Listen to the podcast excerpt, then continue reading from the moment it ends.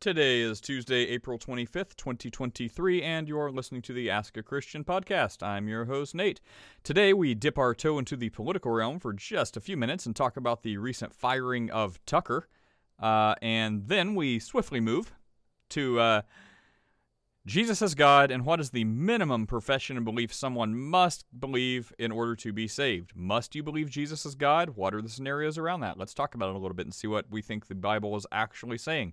Obviously, this is a bare bones, like what is the absolute minimum before you get, you know, hit by an asteroid or meteor that you can be saved and skate into heaven. Um, no one would ever teach this stuff. We would definitely teach a proper understanding of the Bible, which would include reading the thing, um, not just like the Cliff Notes. Anyway, then Torah versus Talmud. Someone raises the question if you believe the New Testament, you cannot believe the Old Testament. What they really mean is you can't believe the Talmud. Yeah, okay, fine. Talmud, sure, whatever. I believe the Bible. I don't believe the Talmud. Okay. It doesn't mean there's not some truth in the Talmud. Like, you know, if it says, hey, uh, some people made the Exodus and, hey, here's our laws, here's how we follow them. Sure, sure, that's true. You know how to follow your own laws in the Bible. Um, but as far as spiritual related or anything like that, um, yeah, we think the Talmud is not correct. Um, anyway, doesn't have anything to do with the Old Testament. Um, except the overlap, Venn diagram, oral tradition, Talmud, ex- whatever. Anyways, you'll see uh, Torah versus Talmud. Um, and then the procession, the eternal procession of the Spirit doctrine. So we talk, uh, have some interesting speakers to uh, shed some light on that and how the Holy Spirit relates to the Trinity, etc. So uh, enjoy the show today and follow this podcast. Share the links everywhere, pretty pretty please, and check out the Ask a Christian book available on Amazon. And learn more about what we do and why we do it. Check out the Ask a Christian store. Grab some merchandise stuff to uh, facilitate conversations about your faith and why you have it. And you can also support the podcast by clicking on the donate link. All these links are in the description. So take care. Have an awesome Tuesday. Um, can you tell the difference in uh, rabbit and squirrel? Great. Then we're having rabbit for dinner tonight. you guys seem to be doing some lepinophobia here, so I'm like getting very nervous. Uh, well, my one of my dad, my dad was German, so he he actually made us Hasenpfeffer um, a couple of times when we were kids. So there you go. Well, Robbie, your current profile pic already looks like the rabbit is skinned. So I mean, what's left to do? Fair enough. Are there any weird federal laws in Canada against eating rabbits? Because there might. No, you can. Uh, certain grocery stores uh, sell them. Yeah. What's the weirdest thing that a Mountie would show up to your door about? Trans rabbit eating. So, so, oh, so uh, denying the um, rabbit the surgery it wanted. Uh, the RCMP. Well, I mean, I've only ever seen a couple of RCMP officers, and I've never seen them on horseback. Um, but uh, my understanding is, you know, they would show up for stuff like perhaps, um, uh, like some type of warrant or some type of perhaps maybe like an extradition thing or something like that. Um, but I mean, they don't like the same as like there are like there are sheriff's offices in in different provinces, but they don't really do very much. Like it's it's more kind of left to to local the local police, right? Like so, yeah, that's that's a good question. I'd have to I'd have to look that up. I actually don't have any idea.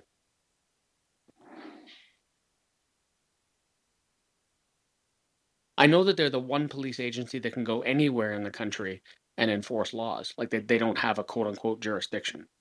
So like the FBI or the Fed people here. Uh, yeah, yeah, okay, yeah, that'd be a good uh, a good um, example. Or do you have your uh, own version of that, and this is like an extra one, or that is your version of that? I think that is the version of that. Yeah, I think that is the version of it.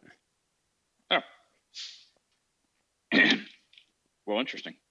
That that might get you honorary Canadian citizenship status, Nate, for knowing that.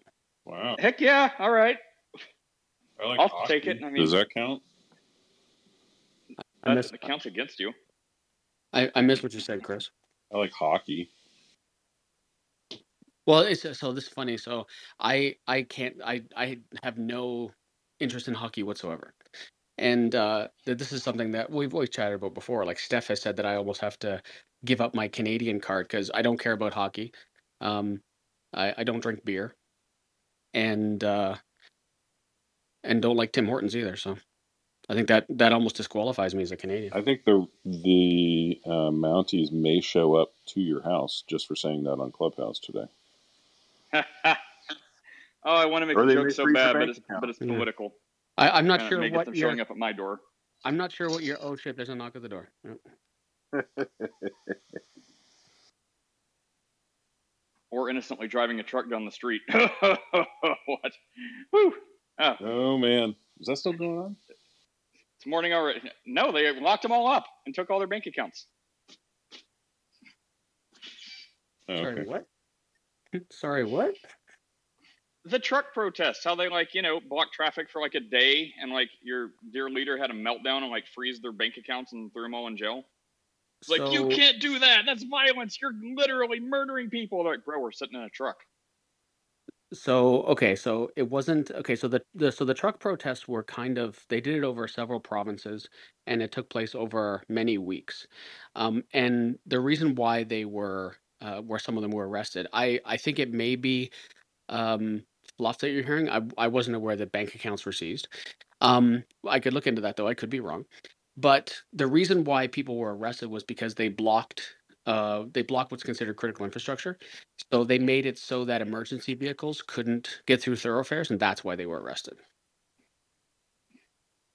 Yeah, here we just call that a summer of peace and love while people, you know, block ambulances and stuff like that on our main main infrastructure. That's uh, peaceful and loving and stunning and brave here, I guess. Uh, Is is it a is it a law? So if um if if there's an ambulance going down the street, is it law uh, where like in Florida that you have to like pull over to the right stop? uh, yeah, Yeah, um, okay. it, it, it's like yeah, like slow down and pull over unless there's like if it's on the opposite side of the road. If there's like a median, it's like the school bus rules kind of. It's like well, yeah, if it's divided high, yeah. If it's Yeah. divided highway, you don't have to. But if it's if it's one piece of highway, yeah, then you have to. Yeah. Okay. Sorry. Yeah.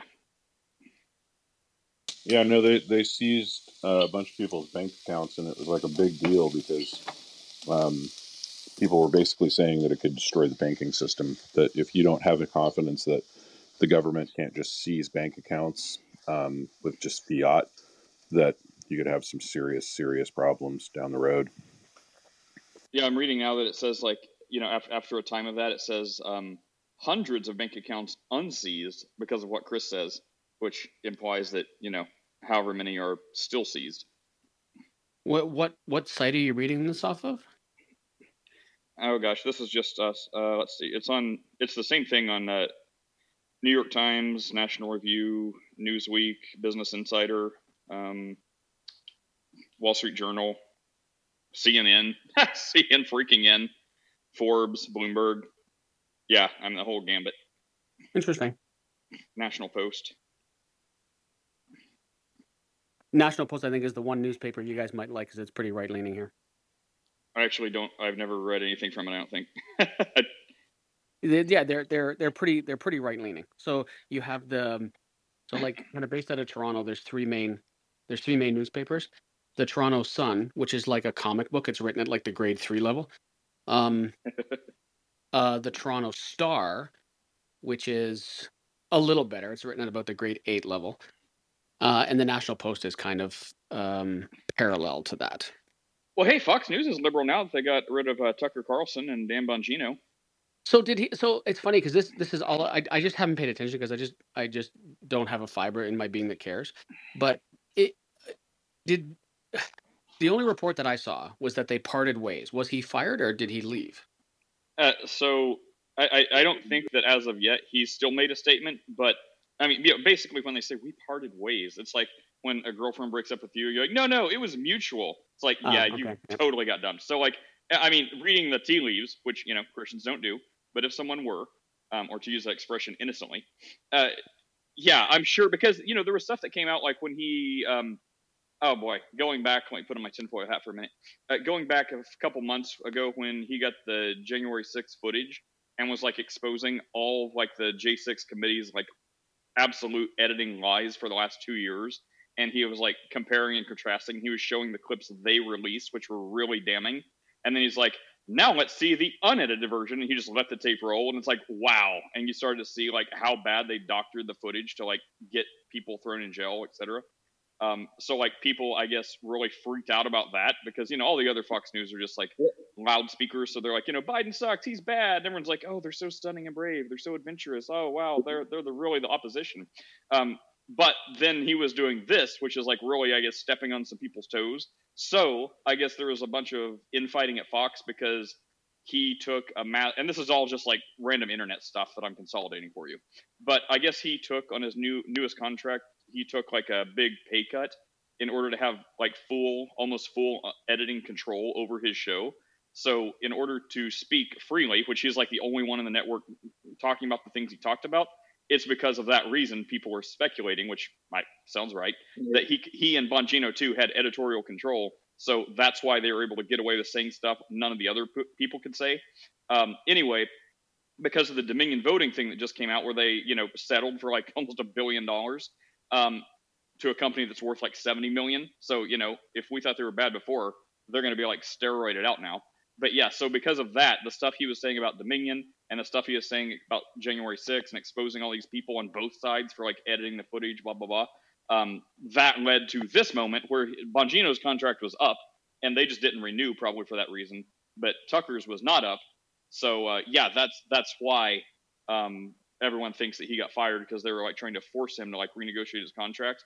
And uh, you know, people are who are championing him are thinking, well, you know, he he must have had the integrity to be like, I don't care about your money. I'm I'm not gonna like censor myself. And they're like, all right, bye, Felicia. Anyway, Nate, he doesn't he doesn't have to worry about that. He can find work somewhere. But hey, Nate, what what about? I didn't hear. I've not been following it because I just kind of decided to check out of politics because of 2020 and the inconsistencies. But what is it about the? You said there was a big Dominion voting Yes, can I, lawsuit. so was- what is that? Dominion, Fox News settled with Dominion for seven hundred and eighty-seven point five million dollars over um, basically the fact that Fox News was disparaging Dominion for a year, and with all sorts of internal documents that said that they were doing horrible things, and all like all like that Fox News was saying we can't say this, we know it's false. What are we doing here? Is the internal documents were sped over and over and over again. So, in order to avoid a trial that was up to a one and a half billion dollars, they settled for half of that. So, Okay. this is a I case of yeah, yeah. Uh, so hey- that was yeah. So I think Yes. that I think you don't have to do any other conspiracy other than Tucker Carlson was one of the multiple people that cost Fox, uh, you know, half like over half a billion dollars, and therefore they're like getting rid of their problem child. okay, hang on. So uh, Fox has always got. it would it, hang on it, it would warrant a little bit more research um, again this is this is hearsay from the internet someone would need to verify this because i have not yet but I, I wouldn't doubt it anyway so all right wrap wrap some tinfoil a little bit tighter so um, again i don't follow this stuff i just happen to like you know watch like five five minutes of internet news a day and i, I guess i just get this stuff anyways so um, i was I, I was told from the internet, like, you know, they're saying that there was a default judgment for, you know, BS reasons against Fox News. And that was one of the reasons they settled because it was like a lose lose because of some default judgment. And people were comparing that to, here we go. And then we've got to talk about Jesus before people like completely Yeah, burn, their, burn their clubhouse down. Okay, It- that was well, okay. Okay, if that's wrong, uh, give me a source in just a second. But the reason people are saying that is because they were saying something that I believe is totally true, um, which happened a few months ago with, uh, you know, our, our dear friend Alex Jones um, about the Sandy Hook thing. Like in Connecticut court, I believe, like they gave a default judgment against him. Um, I, I guess they were demanding evidence, and they gave him everything they had. And the judge, who clearly seems to have a bias, like if you look at videotapes of her, like she's totally hates him, hates Trump, hates anyone to deal with anything conservative. Anyway, so he got a default judgment rendered against him. Um, the evidence would say pretty unjustly for no reason other than, anyways. But they were saying that's what happened, similar to Fox News. So if it didn't happen, um, was there no default judgment for any reason, or was it not the reason No. I'm saying, or It what? wasn't a default judgment. So basically, What's it Nate, you're saying there's No, a no, no, little hold bit on. More to the. I- Well, hold on. Let me just. There's a little Okay. bit more to the story than what Rapscuttle's actually saying. Well, I'm saying there's definitely more of this, Oh, more to this than spin. either than, than well, There's well, there's more to this than stories, I guess. Well, there's more to this than anyone's actually going to know. There just So- always is. Like, who knows I- what goes on in like back dealings? But as far as I- publicly available information, yeah, I posted a legal analysis of it in What? the chat. I posted a legal analysis of it in the chat. The what you're talking about that you're calling a default judgment is where Fox News issued or put in a motion for summary dismissal that says, "Hey, this isn't libel, this isn't like this isn't slander. Just get rid of this thing altogether." And the judge that reviewed that said, "No, I find every one of these things is worthy, has merit, and is worthy of trial. I can't make a decision that says it's not like I can't just throw it out. These all have weight. And the problem was all slander is is are these things said and do they have weight? And because the judge said because Fox News said we want you to th- we want you to rule that they don't have any weight. So just say that right off the bat they don't. The Fox News was asking them to throw it out and because they asked him to do that, the response was, well, no, they all seem to have merit, so I can't throw it out. It needs to go to trial. And Fox looked at it and said, ooh, that basically means the judge ruled that these are all valid. And that's a problem because now that's going to be admitted. Oh, so this is just. uh, Are you saying that uh, there's this is just all kind of preliminary? Preliminary. No, it's over. It's been settled. It's done. It's done. It's settled. It's over. The oh, co- so, so Fox News just settled at this point, is what you're saying? Yes. Yes, they settled Oh, for I got seven it. hundred eighty-seven and a half million dollars. It's all over. There's no appeal. There's nothing you can do. It's done. yeah, and then yeah, yeah. Uh, so then I guess from there, it's like, uh, you know, did they did they settle because they like felt there was a good chance they were going to lose? Did they settle because you know people have been accusing Fox of being like controlled opposition for years? Uh, did they settle because you know like Murdoch got a better sweet deal that even though it's going to cost his company, he's personally going to I don't know be richer than ever because of like, just like settle this, there. don't fight this, and blah blah blah. Because it sets a, I mean, it's going to set like a precedent. Like you know, there's going to be precedents now. So like whoever they want to do this to in the future, that's not Fox News, that's maybe like a, s- a smaller thing, like I don't know, whatever Shapiro's thing is, or I don't know, some No, smaller no, operation.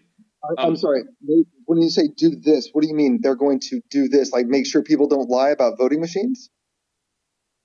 Not specifically, but whenever they want to, base uh, whenever they, you know, because there's a there's a higher well- benefit from it. Yeah. But because you know in like uh, what, what's the the current precedent i'm not a lawyer but it's like currently it's like you know the the bar for like slander and libel is much lower for small private people and it's much higher for like you know public companies or whatever the threshold is like is like national news places whatever like that because there's a lot more people talking about it. So if if that can like change the threshold of like slander and libel so basically even though the purest of intentions is what you just said like teaching people not to lie about us great No. noble intent. Well, but if, if it can, well, to finish my sentence, if that can change the threshold, so now people can say it's slander and libel when they're like, no, no, we actually have evidence that it's not slander and libel, and they're like, doesn't matter, the bar's been set, go away, you're Nate, guilty. No, no, no, Nate. I think the bar, no, but the bar here is you on camera said X, you off camera said not X. So on camera, you said the Dominion voting machines were like stolen. This is what happened. Here's all the stuff. You said that on camera. And then off camera, amongst yourself and amongst reporters, you said, "Yeah, we know all this is wrong. This is not a. This is actually not the case. We should like. This is going to be a problem if it ever comes out." So because their internal documents said what they knew what they were saying on air was false, that seems to be a reasonable bar. Well, right, but then who is they? Actually, and this is what we never know because it it just That's says their like, it own talks about org. like, it, well, hang on, It's well, their hang own org. whenever, I, I, I, right, but whenever you say they, like you know, it's not like pronouns where they is one person. All we know is it's like the Fox News anchors, like quote Fox News personalities. So which ones? Does that mean like, for example, um, one Fox News anchor is like, no, I'm going to air with this. This is not a lie, and then like three more are like, no, it is a lie. It is a lie. Blah blah. Like I, unless like 100% of them are all like, yeah, we all at Fox News know it's totally lies. We're doing it anyway. But I can't imagine that just in the rule of never say never. I'm sure there are some that are like, no, I don't care what you say. This is true. I have So- evidence. I'm going to the So source. Nate, So unless, watch the unless legal well, analysis. anyway, by who? Who's the legal analysis coming from? Do you have the source, or is that Legal Eagle. Yeah, that's the Legal Eagle guy that goes through like case point by point in the case, the public documents, points out the quotes, points out where they come from, does a breakdown in like this is what they said here, this is what's going on there, and he goes through issue by issue saying what's what is at stake. You can look at that and go, you don't believe him, but he's pointing at the court documents. Okay, okay. Well, so can you shed some light since you've read this? Um, does Legal Eagle uh, anywhere in there talk about like you know does it just say they at Fox News? No. Or does it say there was a consensus Yes. or anything like that? Or so there, It tells so it, okay, so yeah, it literally Okay, so- calls out the speakers that actually say, I was on air saying this and I shouldn't have because this we know this is wrong, but I had to say this. so does it say Tucker was one of them? Uh, I don't know if it says Tucker's one of them. I can't Well, I remember mean, that. It was last if night I watched it. I don't remember if Tucker said exactly. So, Well, I mean, if that so has anything to put do why this he was bed, fired. Nate, Nate, to put this to bed, if you want to go and the legal eagle stuff is really good. Rap Scuttle's got a good source there. But the, the, the really good, if you want a conservative, definitive take on this, go look up Ben Shapiro going through the legal analysis of this case because he is a trained Harvard lawyer. He's not a dummy. Um, and so, and he's also looking at it as somebody who owns a media company. So there's that angle as well.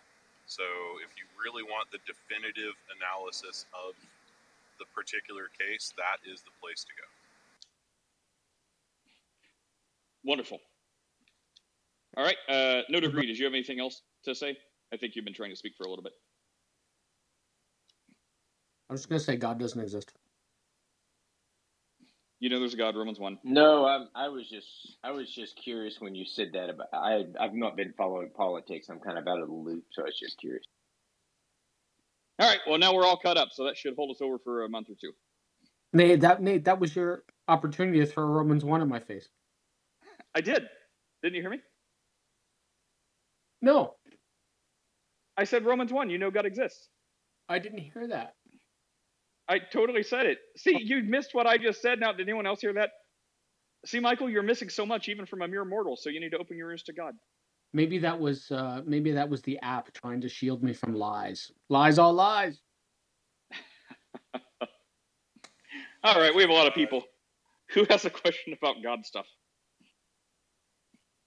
Someone was asking. They're like, "How do you?" Uh, they're like, "How do you keep your? Uh, you know, how do you Oh, keep your I- rooms from I uh, from going into. Paul?" Okay. Uh, someone just yesterday- curious- Well, one second. Someone yesterday was saying, "How do you keep your room from going to uh, politics?" I'm like, you know, surprisingly, re- there's plenty in religion to fight about most days. Um, and now here we are. I'm like, sometimes we go to politics though, and I guess this is that day. Yeah, no, agree. Uh, yeah, getting back to the Trinity, um, I was wondering what y'all's take on is. I've often, I've, uh, I don't see any biblical justification anywhere for a Christian to defend the concept of the Trinity. We're just called to share the gospel to say who Jesus Christ is. Um, and I've often heard people say that uh, if you're not a Trinitarian, you're not a Christian. Now, I do believe that as a Christian, the Spirit reveals things and reveals uh, one God, three persons through Scripture. But do you guys think if someone is denying the Trinity, and you know maybe they have some sort of modalist view or heretical view, do you think that disbars them from being a Christian, or what are your thoughts? I want to say before Chris speaks, or no, yeah, Chris, you go ahead first. Yours will be quicker.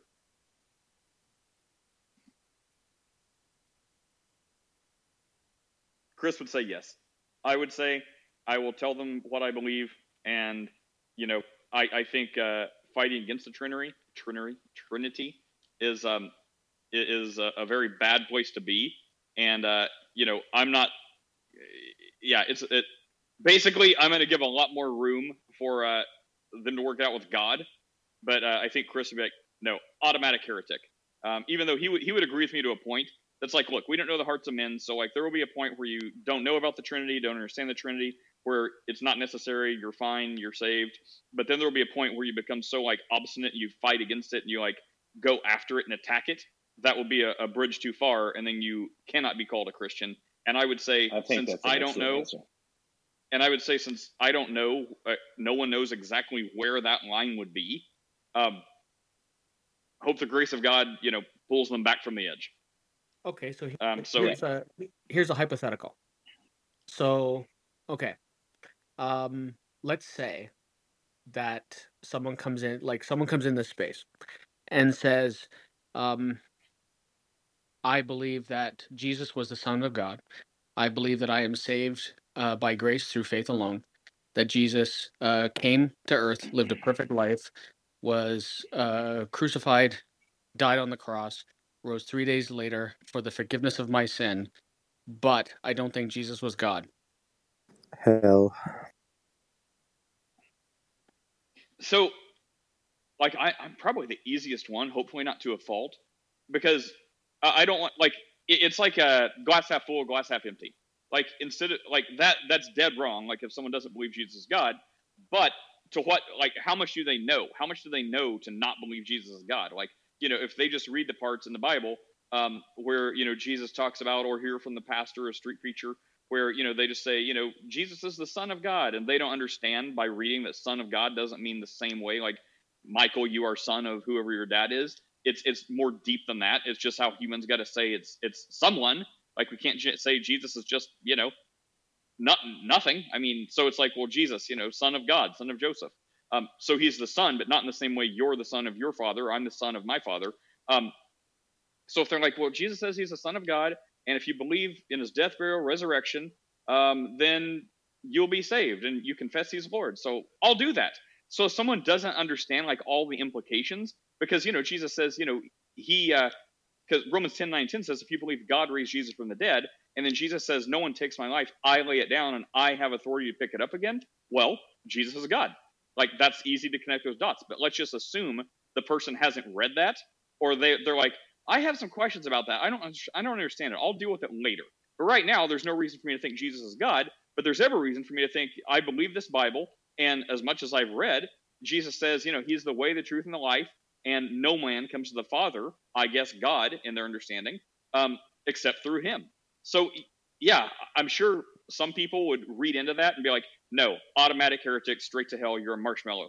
Um, where I would be like, well, if they say the, the positive stuff, like you must believe in Jesus, death, burial, resurrection, He is Lord, then you will be saved. I, I, I don't know. I want to like give grace. Like I definitely would want to like disciple that person. Be like, no, no. Here's why you should think Jesus is God. But assuming I don't have that chance or I don't have the time, um, I'm not going to say they're heretic and I'm not going to say they're not saved. I'm going to hope that you know uh, they're on their journey and God's quickly going to get a hold of them somewhere. Either they're going to read the Bible more, or someone else is going to come along and tell them all the stuff I'm talking about. But yeah, I wouldn't say they're a heretic. I'd say they are new in their understanding or new in their faith or woefully um, going astray, and it needs to be corrected super quick. But I'm really hesitant to do that heretic thing because only God knows the heart. So Yeah, Yeah. yeah, and yeah, and it's fine, and I appreciate that. Yeah, and I, I, I very carefully constructed that on purpose, right? To you know, to to kind of see what you know people's different reactions were, because like it could just be like like yeah, what you're saying is entirely possible, right? Maybe this is a, a quote unquote new Christian, or quote unquote someone returning to the flock, right, or something like that.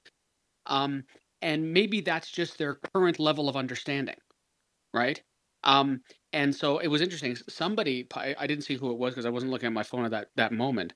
But somebody piped up and said, you know, heretic going to hell. I don't know who that was. Doesn't That matter. was me. Um. I said that. Okay. Cool. Yeah.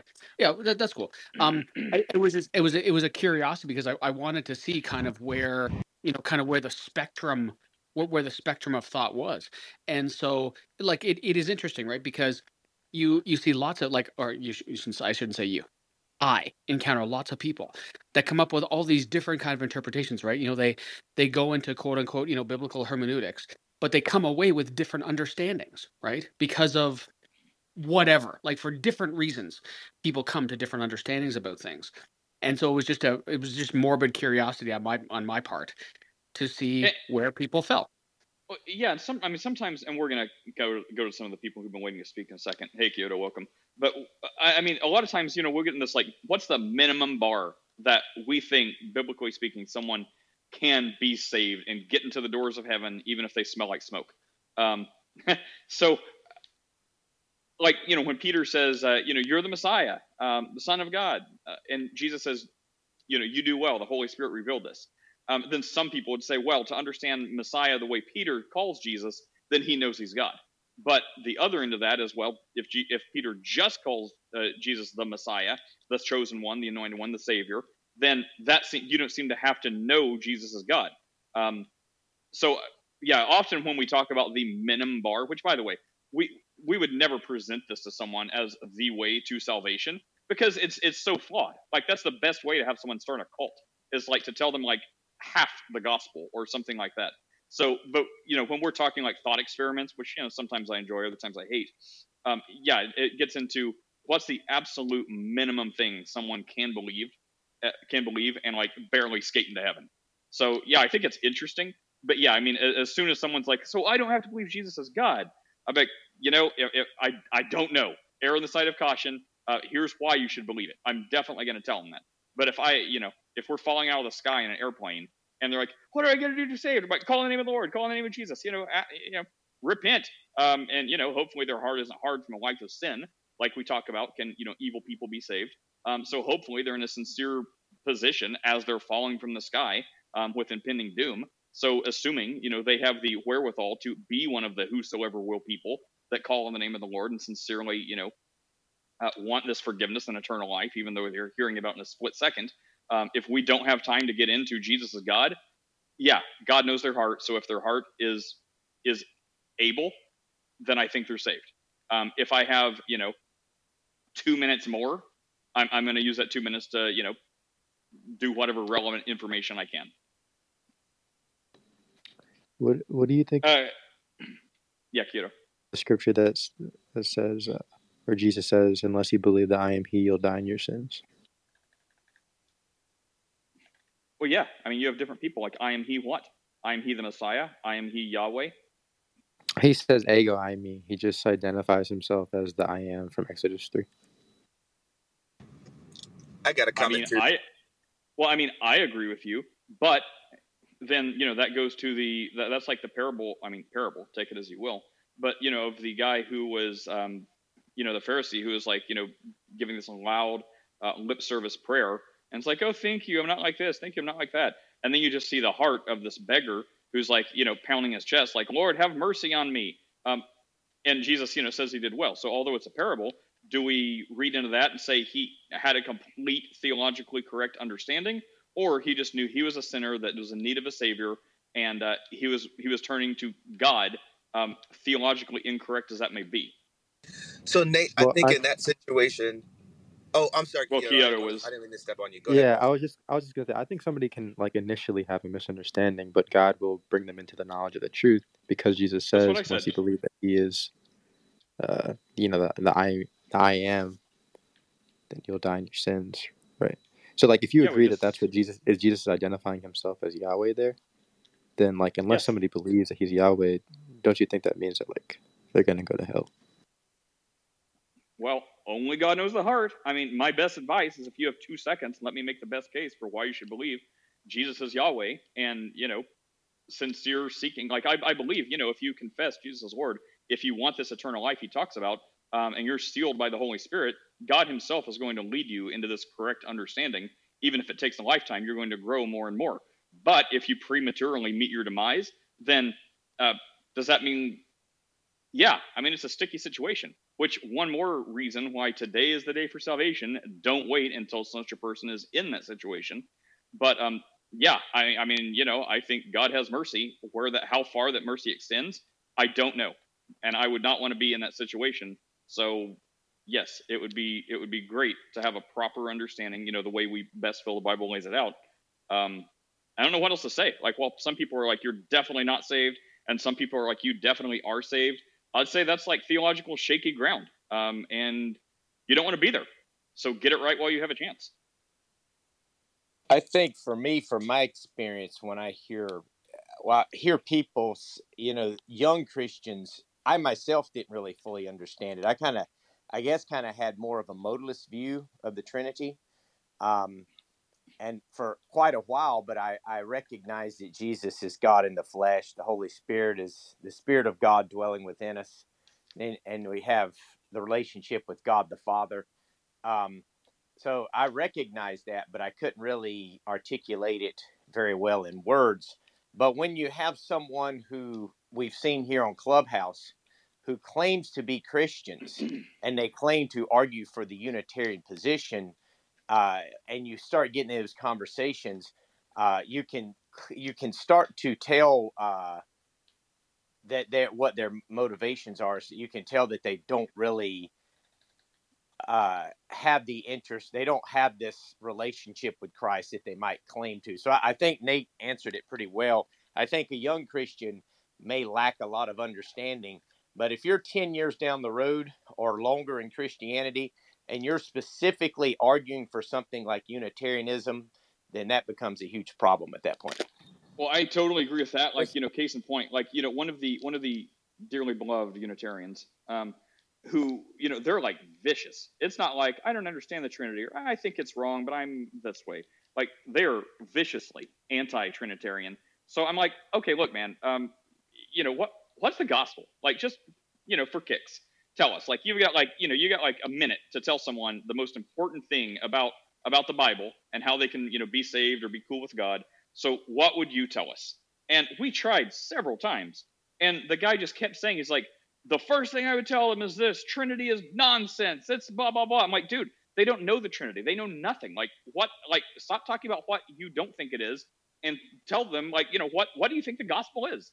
Not one time did they say anything uh, uh, remotely uh, being generous about, you know, how to, how to be saved or how to, you know, get to the kingdom of heaven.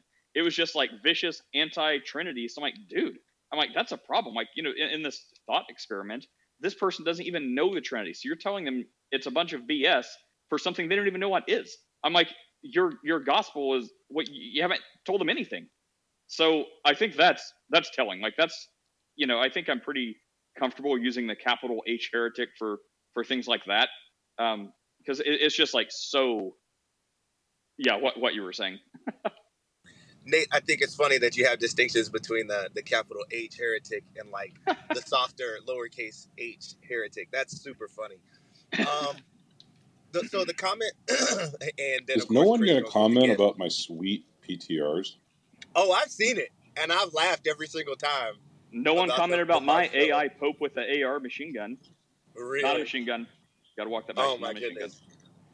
But the the comment I wanted to make to the point um, was I think everything has to do uh, with um, even the wording of the question, right? Somebody believes that Jesus is not the Son of God, right? Um, so in most cases, um, you know, if you're going to believe something, you would likely believe, I feel like, an affirmative as opposed to a negative. Um, so rather than believing, I think it's them saying rather that Jesus Christ is just a man is versus you know him not being the son of God. But in either way, however you spin it, whether you're going to look at it affirmatively or negatively, I think that a lot can be said about the statement that this belief is an actively held perception or assumption. Because in that kind of situation, I feel like if somebody is going to articulate, I don't believe Jesus Christ is God, they've likely heard the arguments for why he is God and they've taken an active posture. So it's it's not necessarily as vague and as gray as um, you know a lot of us might you know uh, or have originally said as far as um, oh you know they they just haven't gotten to that place in their knowledge yet. And for some people, I think if if you didn't know, if you're a new believer and you don't know necessarily anything about you know Christology or the divinity of Christ and those kinds of things, you might be in a position where it's well, I don't know whether Jesus Christ is God or not, right? You know, sort of a I won't say an agnostic uh, perspective of it, but just a, that middle ground of not knowing. You haven't been convinced one way or the other. You're just happy that you're saved and free from your sin, right? If you've gotten to a place where you don't believe, that necessitates, or at the very least, I think it implies that you've pondered the idea and you've weighed likely arguments for or against the topic to then make a decision that you don't believe this or you do believe that. And in those situations, I think it comes down to, uh, you know, even though in our, our our finite humanness, you know, we don't know the disposition of people's hearts. I guess unless God tells us or shows us, but we can see the indications of those things just based on you know I think a, a, a general common sense perception logic, however you spin it. Because what the Bible does say is we do need to have a disposition to be open to the truth, right?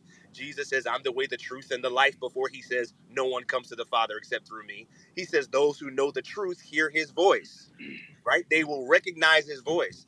So, um, I guess from that perspective, I see it as if someone who is open to the truth and open to Christ is exposed to the truth about Christ, their heart will turn towards that truth. It will recognize that truth. Now, that might take any amount of time.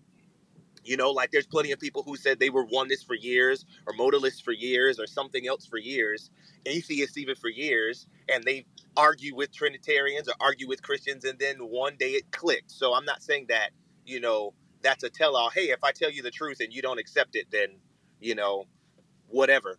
But even then, you can argue that maybe they weren't open to the truth, open to truly hearing the truth in that moment. Whereas in a later moment, they heard the exact same truth, and because they were open to it, it made sense. They understood it, they accepted it, they received it.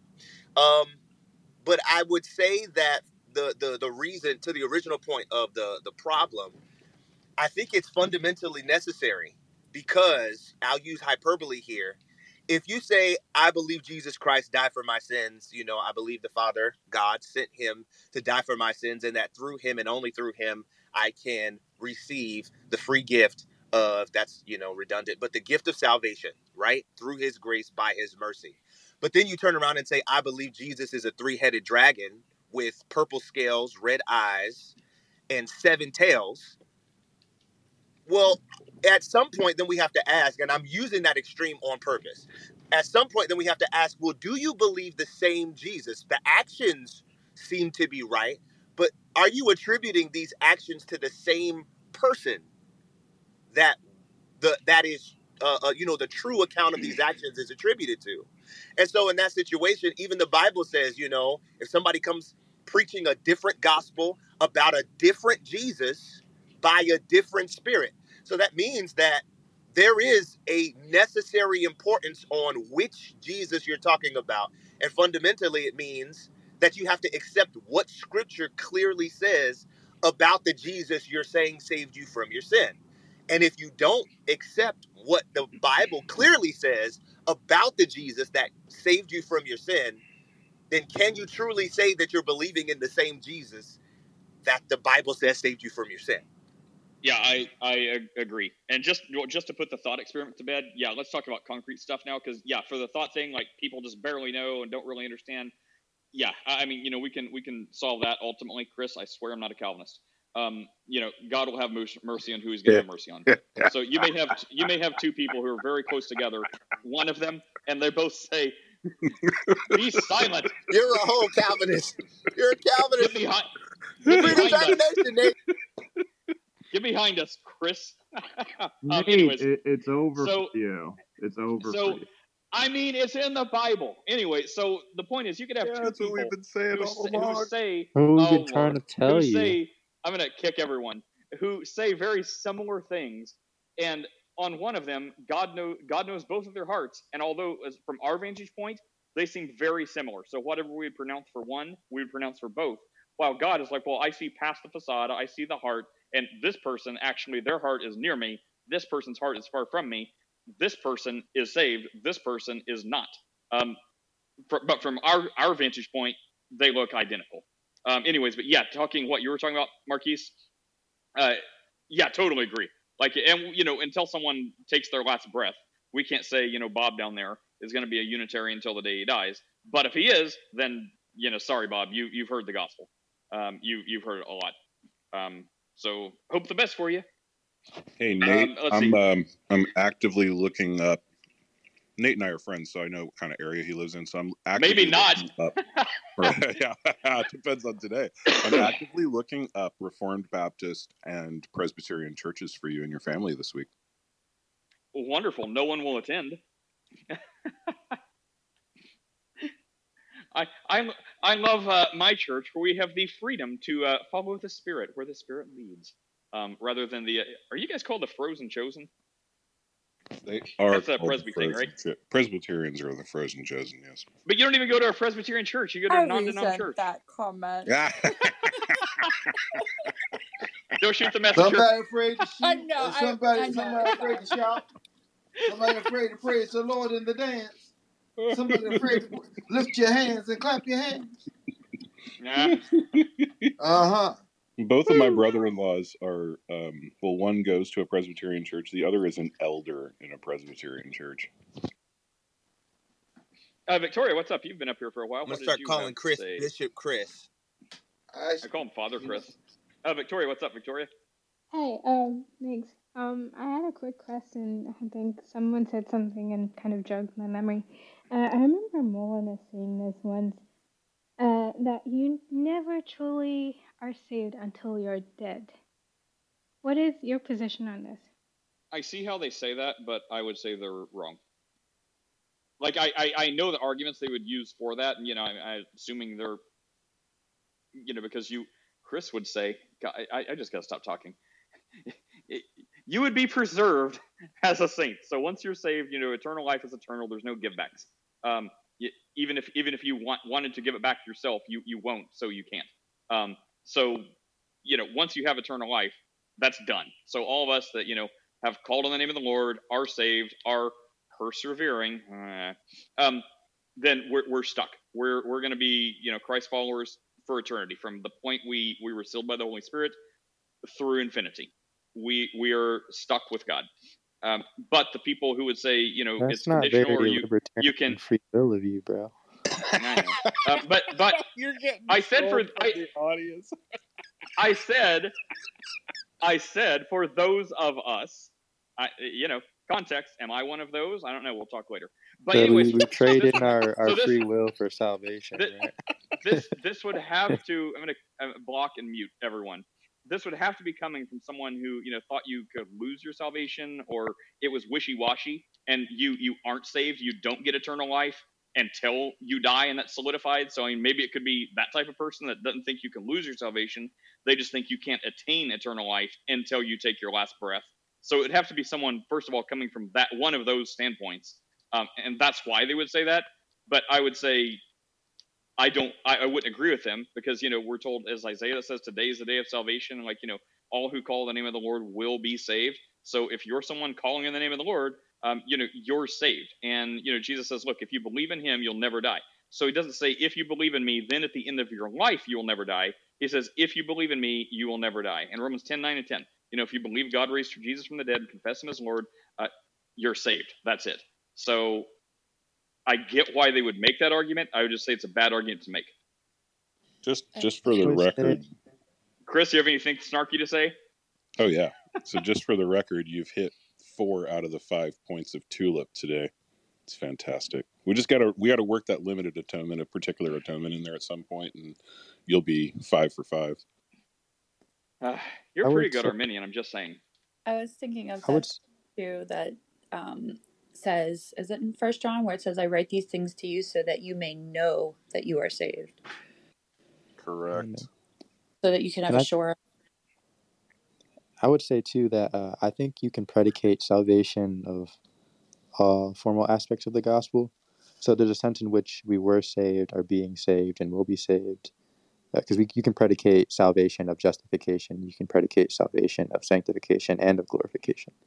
So there is a sense in which you will be saved, but there is also a sense in which you were saved and are being saved too. And to uh, you know, kind of with this, uh, baptize. Of course, it's baptize. Um, in the chat, where'd it go? Question: Will Michael, you Michael, be saved uh, because he already said he was a Christian? Here's two schools of thought. um, so one, no, because if he ever was saved, then he would not be denying ardently so Christ. Um, so so that would be one indicator that um, he will not be in heaven, either because he was never saved or because he's lost it. Regardless of that whole debate, um, no, I would say at the point you're you're like you know ardently denying, you know, because Jesus says, you know, if you deny me before your Father, I'll deny you before men. Don't deny me. Um, so I would say that that's evidence one way or another, no matter how you slice it, he's lost his salvation or was never saved.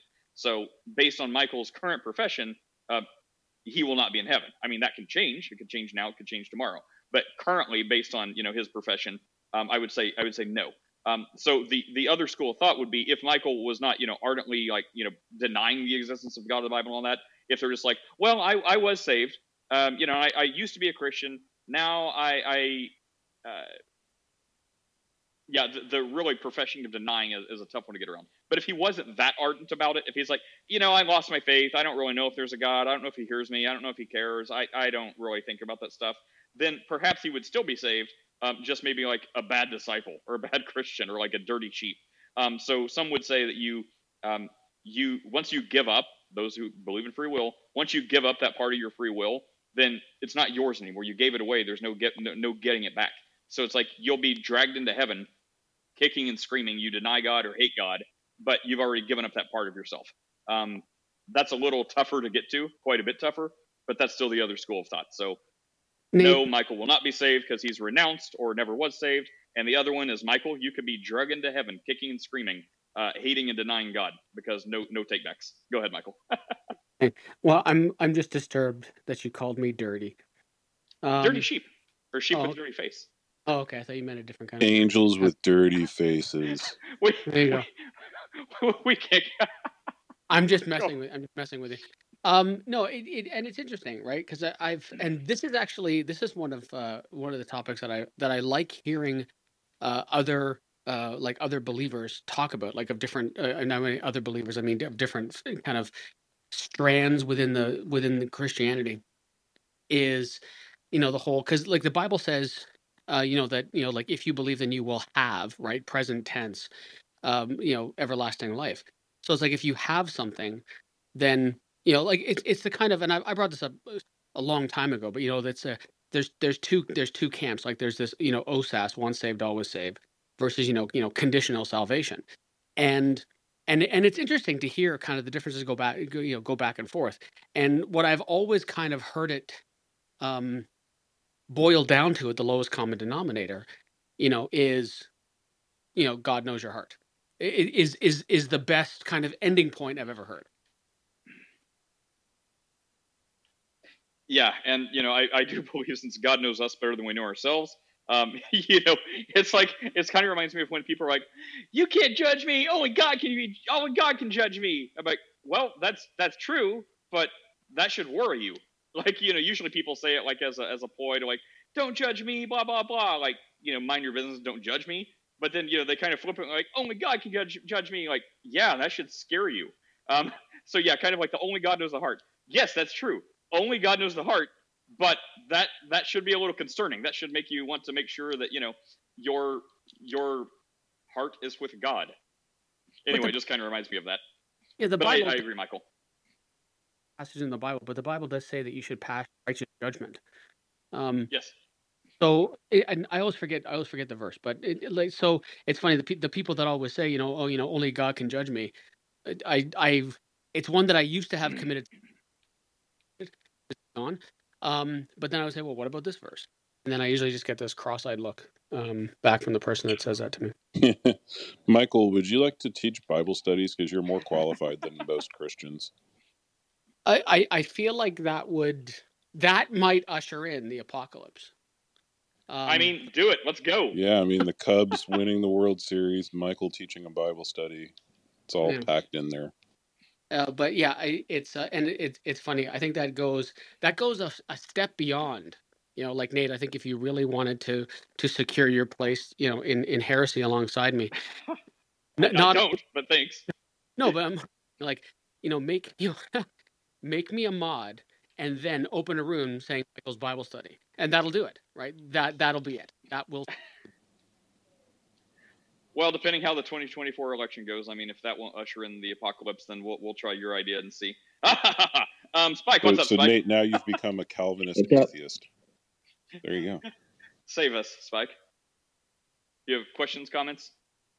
Uh, well, Chris told me to prove that if you're if you believe in the New Testament, you're committed into not believing in the Old Testament. Yes. So you are saying that if you believe in the New Testament, you cannot believe in the Old Testament? Is that yes? And so, do you believe in either Testament? I believe in the Old Testament. I don't know about the New Testament. I don't think the New Testament is the divine, divine or something like that. You're, Okay. you're Orthodox, right, Spike? No, not yet. What do you mean, not yet? What does that mean?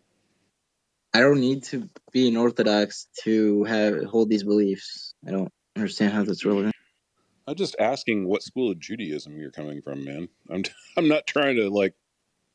Oh, so anything. are you an observant Jew? Yeah, just like Christians, they come and study Christianity. They're not committed to anything. I mean, I'm pretty committed. Bro's a Anyway. non-denom. He's a non-denominational Jew.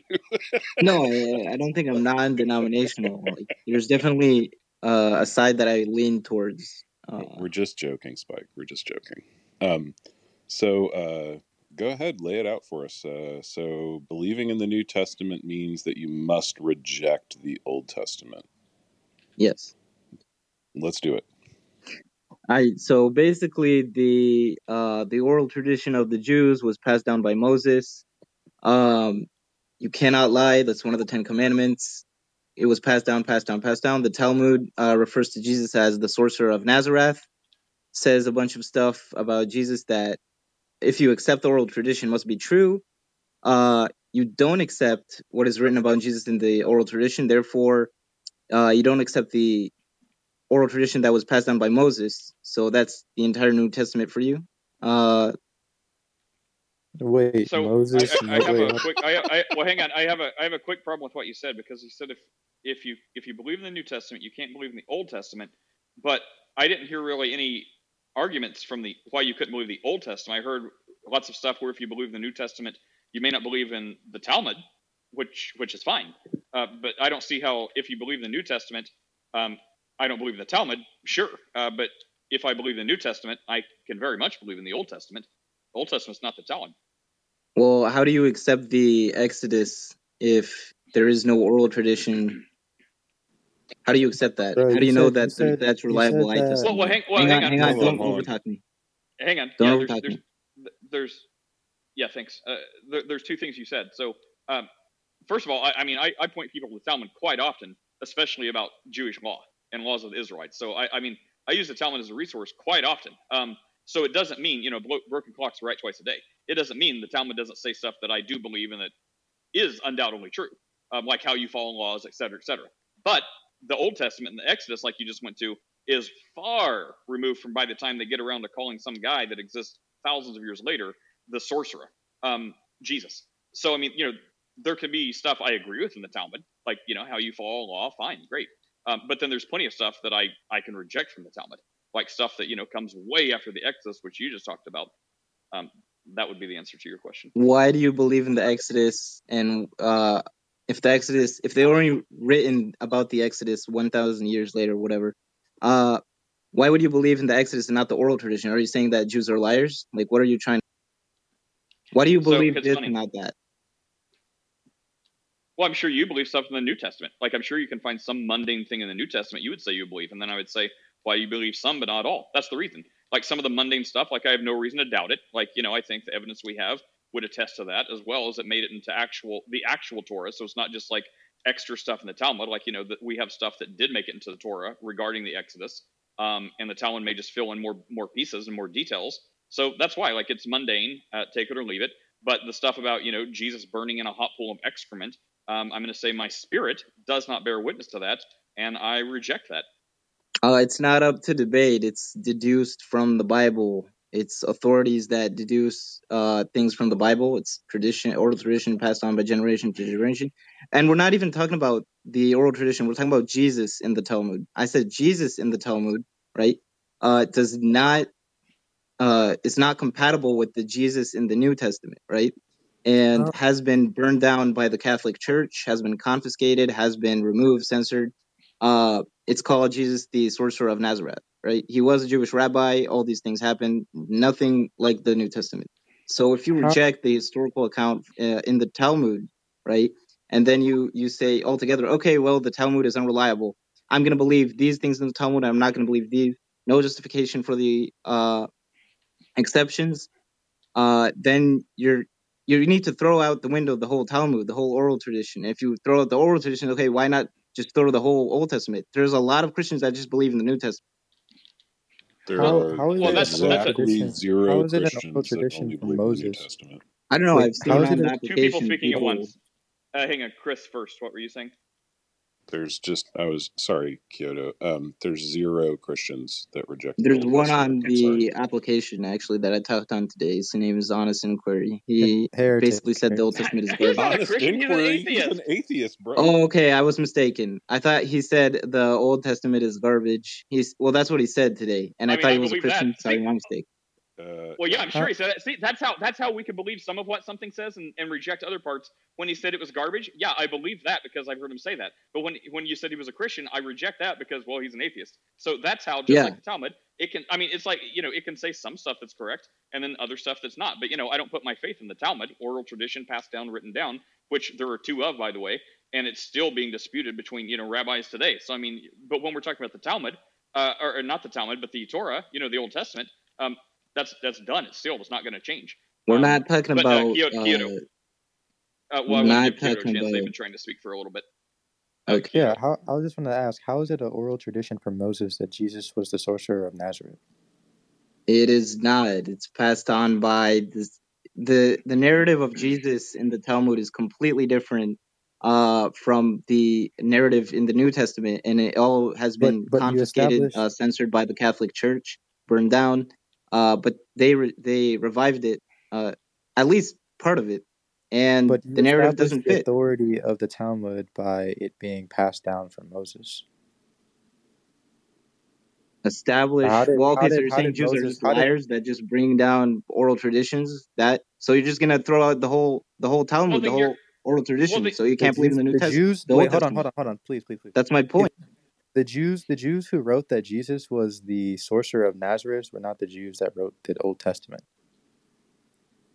The Old Testament was before Jesus. Yeah, they're We're talking separated about by oral like 1400 years. Oral tradition is just a methodology of transmitting information from one historical period to another. Yeah, but the, the Old Testament is is the same thing, right? It was passed down on. and written. Can can we hear from Spike. can we hear from the Can I actual rabbi? How about can No, well, hang, hang on. Before wait, one, one second, I got to say this before we hear from the actual rabbi. Uh, welcome, rabbi. Just just to tie up some loose ends. Uh, you, this is like the third time I tried to let it go, but it, it, I don't know if you're doing this intentionally. It doesn't matter. Um, but for those who may be, um, it's like the third time you said, "So what? You, if we reject the Talmud, you're calling all Jews liars?" And I would say, well, first of all, you know, as as touchy feely as that gets, I would say if we if we bought the Talmud, hook, line, and seeker, then we are still calling Jews liars. We are calling the Jews who wrote the New Testament liars, like you would be, right? So it's like, in either way you slice this, if you reject the Old Testament or reject the New Testament because you don't believe it, um, you're calling those Jews liars because it was Jews who wrote it. No, if you wasn't. It was reject the Talmud as Luke. It was not Jews. Dude. Spike, s- historically speaking, right? It's it's it's uncontroversial and basically 100% accepted that the authors of the Gospels and Paul were Jews. That's not in dispute. Yeah, Mark, Luke, and Paul were Jews. John So if Jew. they were Jew, well, actually, I, I've heard before that I that they were like anonymous authors, and we don't actually know who wrote, and it's supposedly those four people. Um, No, but let's say it like that Spike, Spike, Spike. You're being a bad historian now. There's no possible way, right, that a non-Jew would use the Hebrew Bible in such a way in the new writings of the Christian Bible. It doesn't make any sense for a non-Jewish person to write in the way that the Christian Bible was written, using the I'm not sure about that. Christian That's not what I read. uses. That's not what I read on the internet. Okay, but the internet, is- the internet is full of lies, dude. No, it's well, you, it can't all be lies. That would just be that would just be weird if the whole internet was just a bunch of lies, like ninety nine percent of it. Nate, I want to, I, Nate, and I just want to say this is, this will not be a fruitful conversation, as you pointed out. There is some Can I point out another problem. thing? We don't There are know the some. Excuse me. rabbinical. Wait, wait, wait. Me. Hang on, Spike. Hang Excuse on. me, please, Spike. I'm Yeah, go still ahead, Abba. speaking. I'm still speaking. Okay. Here's what I think Spike is trying to say. If you accept that the old, that the Hebrew Bible always accom- was accompanied by an oral tradition, that originated at Sinai that was given to Moses by God and then transmitted to Joshua, to the prophets, to the elders, blah blah blah, men of the great assembly, etc. If you if you accept that, right, what Spike is saying is that because the Christian Bible doesn't operate on oral on Jewish oral tradition tradition, right, then that means um, you he wants to say that that means you reject the entire enterprise of the Hebrew Bible. But I don't think that's a good argument. I think a better argument would be if you view the Christian Bible as being a thread that emerges out of Jewish oral tradition, and that tradition was rejected by other groups of Jews that that that had a different school of thought that adhered to a you know different rabbis and different tra- chain of transmission. All you have to say is that that or that tradition uh, it was in conflict with that tradition. And we know in the oral tradition that's how it works, right? You fight about your positions. Some groups go with that reading, and some groups go with that reading. I think it's more precise to say that the Christian that the that the Christian Bible is some kind of midrash on the Hebrew Bible in the same way that other midrashim were made on the Hebrew Bible. It just wasn't accepted into the mainstream Jewish Jewish thing. You don't have to say that Christians reject the Old Testament. All you have to say is Christians have a different tradition. But that doesn't make any sense because the Jesus, the sorcerer of Nazareth, is a completely different narrative in the Talmud. Like, why?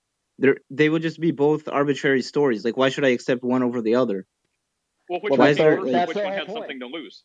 No, but that's the whole point, Spike. That it's not about accepting it because it's true. It's accepting it because it's part of your tradition or not part of your tradition. And for those who, right? That's how the Jewish oral tradition works. All of the Talmud is about, all of the Talmud, right, is so and so taught in the name of so and so who learned it from so and so. What it never says is so and so is telling me the truth of the matter. Uh, the the New Testament is not part of the Talmud. I understand. You're not understanding. We don't know I, if they're authorities. We don't know if they're authority, if they're reliable authorities. So that's what I'm saying. It's about authority, it's not truth. And the people who wrote, right, many, many mainstream Jewish groups did not view the writers of the Christian Bible or even that interpretive strand to be authoritative. They don't say anything about its truth, right? It's not authoritative and therefore not true, not the other way around.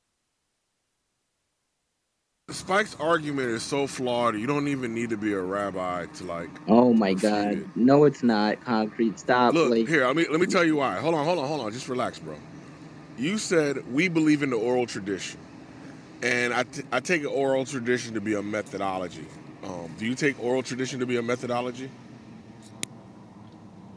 Dude, the the Bible was written so many years after question, the Exodus bro. actually happened. Hang on, hang answer on. the question. Concrete. He doesn't Hang on. answer that question. Wait, wait, concrete. No, I can't answer that question. No, no, no. Uh, I just want to point out wait, that. Wait, wait, wait. One at a time. Wait a second. Wait a second. Wait a second. Wait a second. Wait a second. Concrete. What you said before is that his argument is flawed. He doesn't even know why it's flawed. He can't. I, I just showed you why it's flawed. Well, I I, I agreed with you. He can't answer what do you mean? He, he doesn't let's, know how to That's why I'm trying to like Hold on, Spike. No, stop saying I don't know how to answer questions. You're not the boss. Shimmy, shimmy, this trip with a shimmy, shimmy. Yeah, nigga, shimmy, shimmy, don't trip.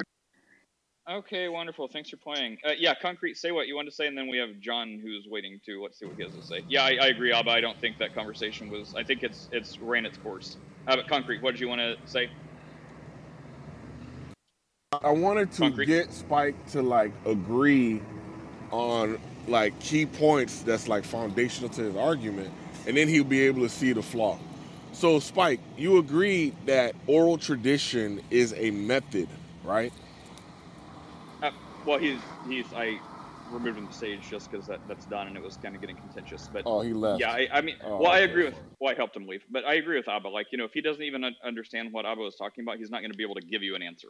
Um, but yeah, do you have anything else to uh, finalize, Concrete? No, that was it.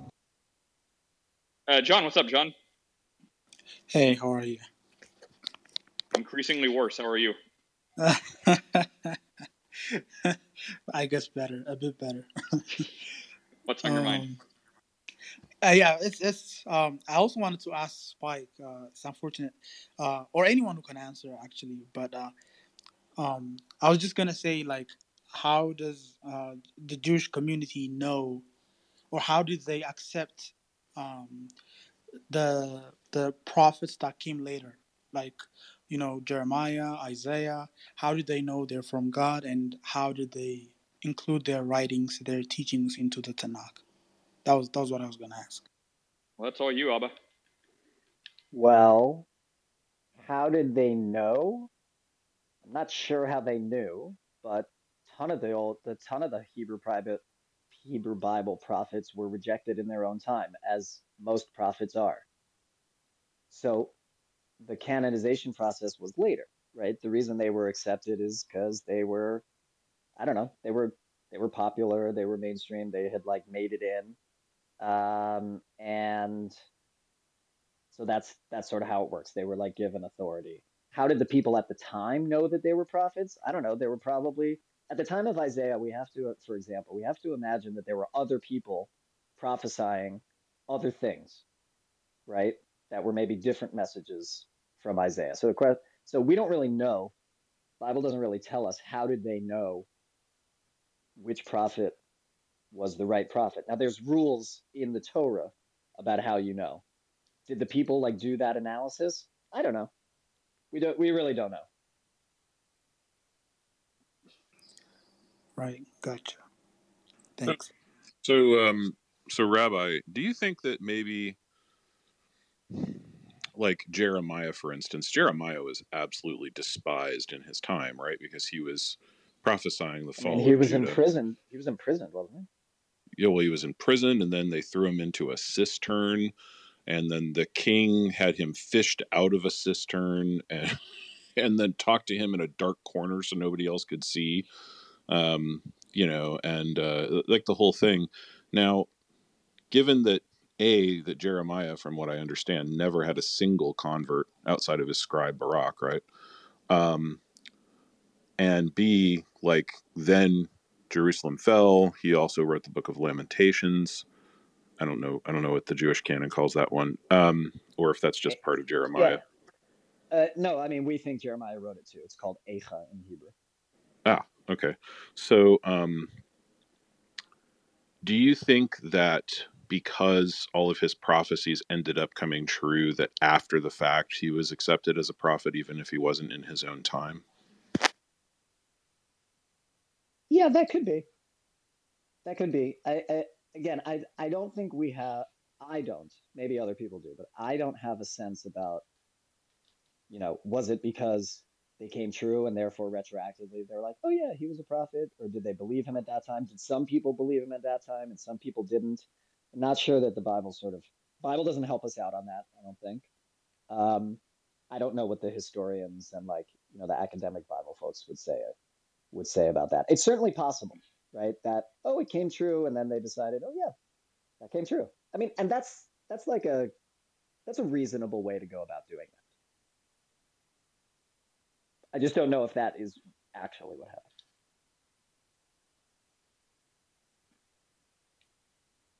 Uh, Aviana, do you have anything to add or say? Are you still still uh, feeding your child Skittles? All right, that's what's happening. Uh, Sean, how about you? Anything on your mind, Sean? Oh yes, yes, yes, yes. Um, uh, I didn't.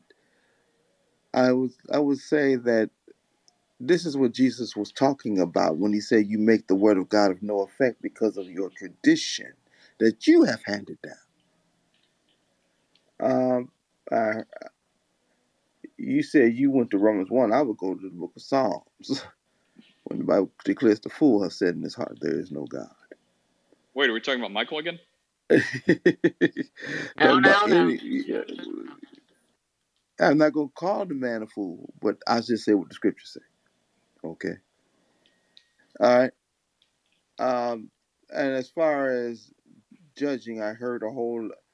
The scripture says that we will judge the angels. And also tells that we don't judge the people who are who are outside the faith. No. our discernment must be with those who are inside the faith, those who are of the household of faith. Uh, well, that's what I'm hearing from all. That's how I would just give the final little conclusion to of all the matter. Here's here and here's the key, and I don't think anybody will disagree with this. Fear the Lord and keep his commandments. For this is the whole duty of man. And those who disagree, well, go talk to the Lord about it. I didn't write it. Thank you, Nate. God bless you, my friend. Michael, Sure, I'm, sure. uh, uh, Chris, Abba, Abba, I'm sorry about my, uh, I wasn't feeling the best the other day, so please forgive me for what I, s- how, how I treated you the other day. Um, Did I miss something? yeah, you I, did, because we were we went into a disagreement. We had a little disagreement the other day. We're on and this pa- on, on this panel. So, yeah, You so you and Oh, I, yeah. I it already already been forgotten and already forgiven. So, Thank you, my friend. Thank you. appreciate it. Um, you know, I I like to get. I had um, you know the scripture said get things right, make things right quickly. Jesus told us to do this, so I'm just doing in accordance with the Lord, according with the scripture has taught taught us to do. Uh, compared to what I heard yesterday, some things that I heard yesterday evening when people were arguing over tongues, and uh, it was always the ones who don't and they quickly call stuff babble, and that's not what the scripture says. And they always want to go to certain other scriptures, but not go through the whole context of things so they can get a full understanding. It bothered me in my spirit. That's why I really didn't want to come on Clubhouse yesterday. Had to do it today, and we sure enough got to do it tomorrow because I got to teach. But uh, let me ask y'all a question. Why why were the people given the nickname Frozen chosen? Aviana, care to answer? Because Minnesota, Minnesota Well, is it's cold. because um, that's how Lazarus was resurrected. Uh, what, Victoria? Sorry, I was laughing too. Lazarus, when he was um, taken from the dead, um, when Christ called him. So that's an example of what it looks like. I know it's supposed to be funny, but that's the best I. I actually heard that for the first time this morning. I I had never heard that saying before. I thought it was like a, a new dessert place or something. no, no, no, no. So you know the answer, Sean? Uh, the actual answer is that uh, some folks don't believe in clapping and shouting and, and, and dancing in, in the spirit. They say that there's no need to do that anymore. We're too sophisticated to do that anymore. Yet the scripture says, shout unto the Lord with a voice of triumph. Praise the Lord in a dance. Sorry, we read you Psalm think you 150 think tells us how Frozen? to praise the Lord, and yet a You lot of folks, Frozen means you think Frozen means sit quietly in church listening yeah, sit quietly, don't pastor? say amen, don't say Yeah. hallelujah, and please don't say glory to God. I've only ever heard Frozen chosen to refer to like Jews that live in Minnesota and Canada. No, Oh, that's actually, funny. that is No, funny. that's I never that's a dual before. a dual meaning. Yeah, so it's typically like imagine imagine a church full of Chris's who like you know have like their Bible and then like their study tomes next to them and like you know their satchel of, of like uh you know their, their scripts and manuscripts uh you know sitting next to them uh, while the pastor is like and this is what the Lord says and they throw out some Calvin quotes. I'm just kidding. Um and anyways and they just sit very quiet, very astute, very scholarly. Um, and then they stand up, go home, maybe shake a hand or two, and uh, read more books. So So I'm, it, I'm it's that's was that's not say- as much of a straw man as you would think, but it's it's a little bit of one. But that's what it means. Versus Sean, who's like screaming like "Thank you, Jesus!" Yeah, like uh, go ahead, Michael. I think it's really funny people when uh, Abba said a minute ago, but you know Minnesota, you know, and then threw in on the entirety of Canada with that. It's it, it's always funny. I remember I was in uh, I was in Minneapolis, St. Paul, uh, a million years ago uh, for business, and uh, and uh, I was talking to people there and say, oh, you know, where are you from? Toronto. Said, oh, what's it like up there? Said, it must be really cold up there. and I, I took them over to a map they had on the wall, and I showed them that where we were versus where I was from was was about almost a hundred miles north of where I live. So uh, yeah, it, the uh, Southern Ontario, and, and, of course I'm, I'm not telling Abba something he doesn't already know. I know he's not a stupid man, but um, a lot of times when I tell some people that the the southernmost part of Ontario, Point Pelee, is the same latitude as Northern California, they kind of shake their head.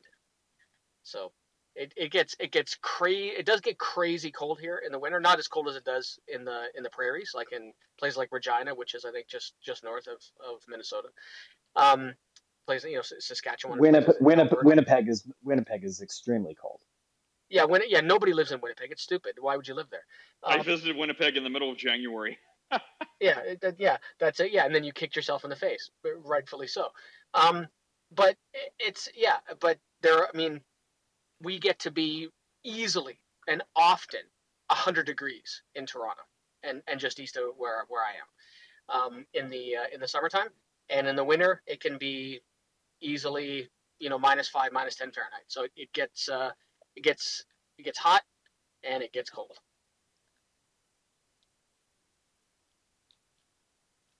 wait so frozen chosen is a real phrase in Christianity because uh, honestly, I I'm not being joking. Like I have a ton no, of family in Minnesota. I have a ton of family in Minnesota, and like this is how they refer to the Jewish community there.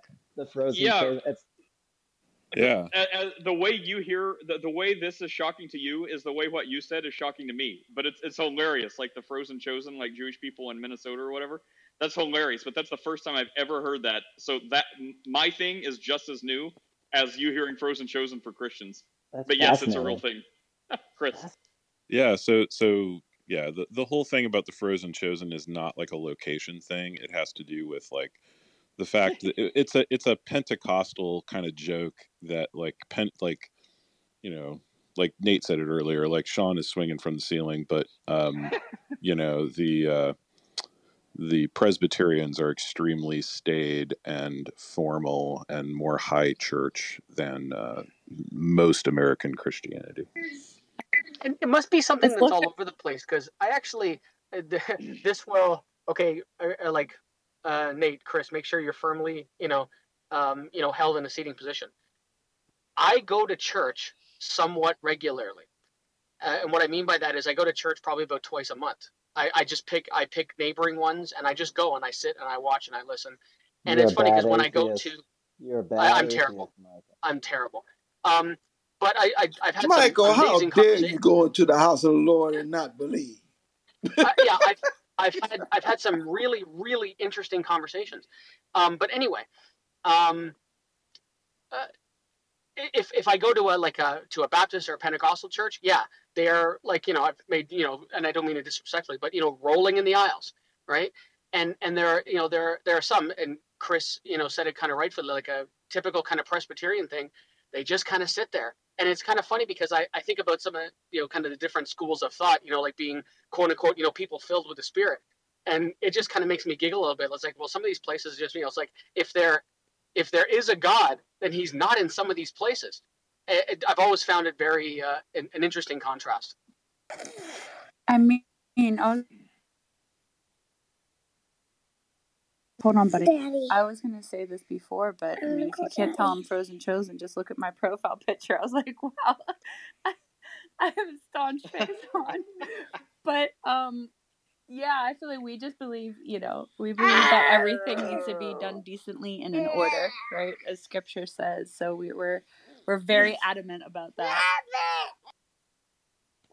You know, yeah, it's really funny. Like I, we have the same divide.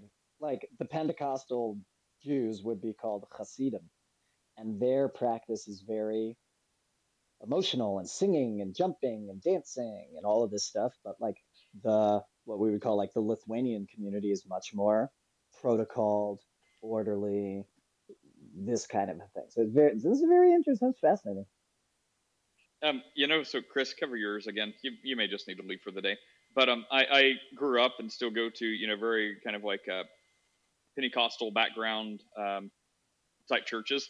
And, you know, I, I believe that. My, my, I am in line with that type of thing. Um, but growing up my whole life, I, I would have been much more at home, like you, mannerism wise, probably sitting in the aisle across from Aviana. Like, you know, I was never one to, you know, be a, a yelling, screaming, jumper up and downer. And it did always, kind of always bother me, you know, when like the pastor or someone like, come on, like, you know, blah, blah, blah. If you love what the Lord's done, like, you know, yell or scream or blah. I'm like, I will not. I'm like, God knows my heart. um, anyway, so I've, I, I don't know. I'm just telling myself. You ever see that movie? Like you ever see that movie, Keeping the Faith? No. No. It's a it's about a friend and a priest who are uh, a rabbi and a priest who grew up together, but are they didn't you know they grew up together as kids and then become a rabbi and a priest, and they like collaborate on like modern religion, and they open like a club that's like a modern hub with a karaoke thing and blah blah blah. But both of them in their Catholic church and in their like sort of big New York, you know, Protestant looking synagogue, they they bring in like the gospel the, the rabbi brings in the gospel choir to like energize the service and the priest is like doing stand up on from the pulpit and like they're it's very funny. So you're saying a uh, rabbi and priest walk into a bar? Yeah i was gonna yeah. say it's two-thirds of a joke. But actually they play uh, they, they do they play basketball. There's a scene where they're playing basketball against like whatever it's new yorkers on the playground and they're like oh yeah we shouldn't have played those guys from union theological or the jewish theological seminary. And like oh wow, well, Felix is down there in chat, like promoting Borat. Great. Um, um, have you ever seen the movie The Apostle? No. I did. I did. Is that with um, is that with Robert Duvall? Yes, yes. it is. I've seen the cover, but I've never actually watched the movie. Oh yeah, what did you think? That. He's he, he, he just to give you the the synopsis of the movie. He's he's a Pentecostal preacher who who's married to the the uh, pinup girl from uh, the seventies. Used to be one of Charlie's Angels, one of the original Charlie's Angels. And well, he, he catches his wife having an affair with uh, his assistant pastor. Well, at a softball game, eh, they they kick him out of the church, stop him, stop him from being the pastor to make the assistant pastor the pastor. Yet the elders are very upset about this. But the people don't leave. And he and he and the uh, at the at the softball game, the assistant pastor puts his hands on him and and, and tries to talk to him. He said, he said, if you put your hands on me again, I'm gonna kill you. He does. So he takes he swings a bat at him. Farrah Fawcett Major, that's, that's one who plays his wife. Uh, and he spends the rest of the movie building a church, even though he's a, even though he's he's killed this guy, and, and getting souls saved. That's that's the basis of the movie. What's your take on it? Sorry, I just I got a piece out. Uh, work calls. Um, we'll take care. But Always I'll be here. a pleasure. I, yeah, I'm taking I'm taking tomorrow off. So yeah, Michael, go watch that movie, The Apostle. It's excellent. Apostle. I, the Apostle. Go watch it. I think you will have a lot to say about that movie. I mean, I may say watch the you know watch the Chosen, but sure, whatever. All right, guys. Okay, guys, we'll see it later. Hey, Yeshua, what's going on? Is Caleb what's Yeshua. What's going on? I'm just uh, listening in. How you doing? Pretty good. Uh, awesome, awesome, awesome. Uh, good morning, Nate, Aviana, morning. Apostle, Coyote. How I hope everybody is well. I'm just uh, here. Yo, Yeshua, did you ever think about that uh, passage in John 16 that I was talking to you about? Yeah, yeah um, you know, it's a it's a very interesting take that you guys uh, that you guys give to it, and you know, I'm not the type to just shoot things down, um, but still, you know, still wrapping my head around it. I mean, I like the approach, but I just don't know if there's enough there to um, to make the uh, argument that you guys are making. So I'm not gonna knock it. At the same time, I'm not gonna say that it's a um, that I fully accept it, but I think it's pretty cool. Fair enough. Fair enough. Yeah. Why don't you fill everybody in about the identity argument there that you're talking about? Yeah, I Identity argument. Are you talking to me or are you talking to him? I'm talking to you, man. Oh, uh, oh, the uh, the argument for classical like uh, monarchical Trinitarianism from John 16. Yeah, basically about procession and how we deal with the modalists on it. Oh, yeah. So, so John 16 verses uh, 12 through 15. Hold on, let me pull it up. It says, um, I still have many things to say to you, but you cannot bear them now. When the Spirit of truth comes, he will guide you into all the truth, for he will not speak on his own authority, but whatever he hears, he will speak, and what and he will declare to you the things that are to come. He will glorify me, for he will take what is mine and declare it to you. All that the Father has is mine. Therefore, I said that he will take what is mine and declare it to you. So, the idea here is that uh, since the Spirit is said to be receiving and declaring something to the disciples, namely truth, right? Truth we know pertains to knowledge, but we know that the Spirit is omniscient, like it says in 1 Corinthians 2. He knows the mind of God, he searches the depths of God. How can it be the case then that he receives knowledge from the Son? Um, so we understand this to be speaking of the eternal processions by which the essence of God is communicated to the Holy Spirit from the Father and the Son. Um, that's how we would reconcile those those two ideas.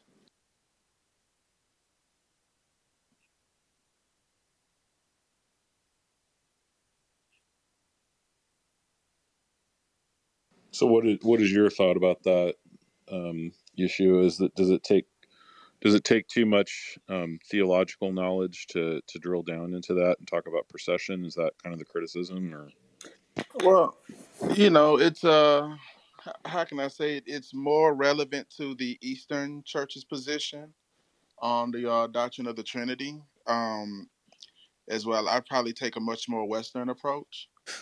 I Well, actually, actually, this wouldn't be Eastern approach because uh, they deny the filioque clause. They deny that the Spirit proceeds from the Son.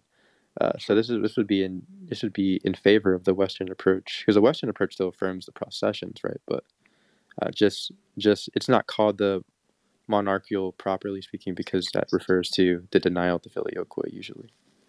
True, true, and I can accept that.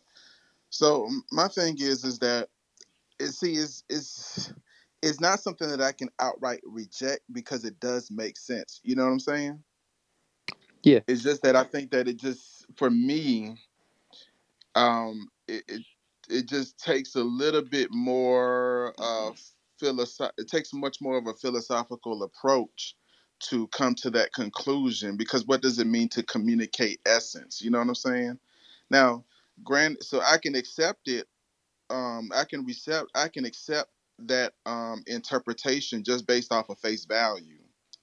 You know, because it's like I can't see anything like in a sense really wrong with it. You know what I'm saying? Like, and you have in the text where um where Jesus does give instruction, so to speak, to the Holy Spirit, but like like it's being communicated. The Holy Spirit is uh, is omniscient. Whatever uh, information that the Father receives, assuming if I was to take that argument that the Father receives information, so to speak, I'm just throwing an illustration out there. They would receive it at the same exact time because they're they they they share the same essence. So Well, we kind wouldn't of say that. Uh, just to be clear, we wouldn't say that the Holy Spirit receives it at a point in time. It would be an right. I'm yeah, right. I'm just throwing. I'm just because again we are finite, you know, what I'm saying, and so we're trying to, in a sense, communicate or illustrate something that is taking place within the eternal. So I mean, I I get that, you know. Uh, I'm just trying to say that you know that what uh what whatever things that take place, right? For instance, we go to John chapter five. Jesus says that um he says that uh the Father uh the Father is working and I'm too working. Well, we can't say that this is something that's chronological You know what I'm saying? When Jesus says that I see what the Father, what the, the Son sees what the Father is doing, he does likewise. We can't say that this is a chro- chronological event where the Father does it first and then the Son does it. You know, it's it's done in union. Um, from from our standpoint, yeah, we may we may try to say, oh, uh, you know, the father the son sees the father doing it and then he does it but the reality is it's done in union. That's ultimately what's what's being conveyed you know? There's is is just a demonstration of the fact that they are in union with one another. So the father's in union with the son the son is in union with the holy spirit holy spirit is in union, union with the father. So whatever uh whatever the the uh the spirit receives from the son you know you can't say that there is a mark in time when one takes place than the other because again they are in union. So this is just you know in a sense the best way to explain it from our finite you know uh, uh finite conceptualization if i could throw that word in there. So like i said it's not enough. I can't i can't debunk the argument i just think that it does take a lot much more um it, it, it takes a lot much more of intellectualizing um, Sure. to make it. So, Have eh, you ever uh has somebody ever asked you about like what your take on John five twenty six is? Uh, where the says that in the same way that the Father has life in himself, so too he has granted the Son to have life in himself. no, not actually. Um, I've had people present the argument um, of trying to say that, well, see, uh, Jesus is uh, not eternal or he doesn't have, you know, it's something that he doesn't have. and so he Mm. gets it from the father or you know like the unitarians would say that this that the father empowers jesus and i'm like well what does that mean you know um Yeah, that would be that would be silly though, because like it says, in the same way the Father has life in Himself, so too He grants the Son to have life in Himself. right. And So so for me i just look at it as a way of jesus explaining his deity to a way that we can understand it because we're finite you know or at least for his, for his audience. But his audience hearing that would automatically know that he's claiming to be divine. Yeah, so you know yeah so I, I look at that yeah. No, uh, nobody, nobody could say that they have like in the same way that the Father has life in Himself, they also have life in themselves. Nobody could say that except for God. So exactly and i look at that as again uh, verse 26 coming off of the hill of his explanation starting from verse i think was it verse 16 so everything is is is connected and the whole emphasis is that he's claiming to be deity yeah, you know so what do you do with that. I, I think the whole thing hangs on procession, though, right? I mean, do you, and this is a difficult concept. So maybe, um, Kyoto, do you want to do you want to run down procession in like thirty seconds if you can? Um. Well, I don't, I don't know like what aspect of it. Basically, the idea is that the uh, the Father communicates the the essence to the Son by eternal begetting or eternal generation, and then the Spirit receives it from the Father and the Son by eternal spiration. And this is how we distinguish between the persons by um, their their uh, what's it called their hypostatic properties. The Father being unbegotten, the Son being eternally begotten, and the Spirit uh, being spirated from the Father and the Son. Because other than that, there really wouldn't be any way to distinguish between the three persons. They're sort of just like three buddies, you know. Well, and this is where And uh, we we would say that the the Son is eternally the Son, right? He doesn't just become the Son when he like in an economic sense, like he's he's been the Son from all eternity.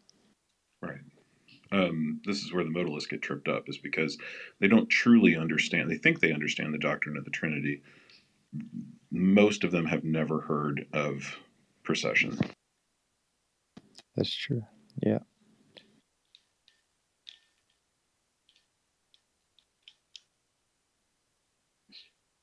Did Did you have anything to So- add, Hanson? Um, about what in particular? Just about procession in general and making the doctrine a bit more clear to folks because it is a it is a complex doctrine. Yeah. So, one thing to keep in mind, which has already been kind of hinted at, is that when we talk about the procession, um, this is not an external act. This is an internal act of the being of God. So it's not something that's external; it's internal. Uh, further, there are no spatio or temporal relations with procession. So we can't say the processions relate in any way to space or time because they're internal to God, they're not external. Uh, there is no time in God. Time is the uh, marking of change or from sequence, and there's no sequence or change in God. So the processions are timeless, um, they're spaceless, um, they're internal acts of God. Uh, and it's the it's the I guess way that we talk about how the essence is given from the Father to the Son. So within the Trinity, uh, the Father is the fount from which deity flows. He is unbegotten. He is ase in his person and in relation to the divine essence. He is from himself. He is from no one else. But the Son is from the Father right? And the Spirit is from the Father and the Son.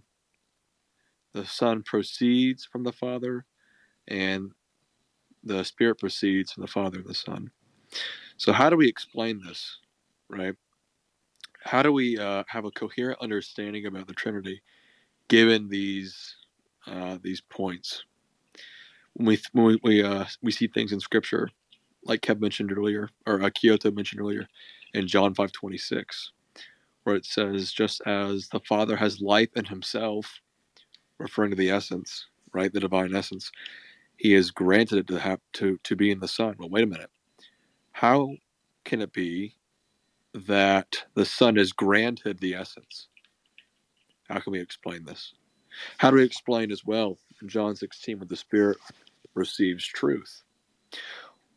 A further question what does it mean for the Spirit to proceed from the Father. All right? We can get Revelation 22 1, for example, or John 15 26. So all these questions are answered uh, by the historic understanding of the processions. And the processions are key, they're emphatic to uh, Orthodox Trinitarian theology. A denial of the processions is tantamount to a denial of the Trinity. so the processions are very important. Our our articulation uh, has to be precise because uh, we're talking about such grand things. But we're not seeking to put God in a box. We are seeking to understand God more with the gift of uh, reason and language that He's endowed with the church. You know, God hasn't revealed himself in such a way that we can't speak about him intelligibly or with uh, with system. And so it's not bad to intellectualize or philosoph- philosophize about God insofar as the truth coheres with Scripture and is true. Because uh, here's the truth no philosophy and no amount of reason can be true or correct if it does not align with Scripture. Truth uh, will never be against truth. And so, if there are valid things we can say about God philosophically or by reason, uh, they're as true as Scripture, because God is the source of all truth. And so, although the language we use to describe the processions may not be found in Scripture, the way in which we speak about it coherently um, is just as true. Um, again, uh, where does reason flow from? Where does natural philosophy flow from? Flows from God's being. That's just the truth of it. So, and this is a historic view that Christians have. Christians have never been a, against the use of reason. They've never been against the use of philosophy. They've always uh, agreed uh, with it, and so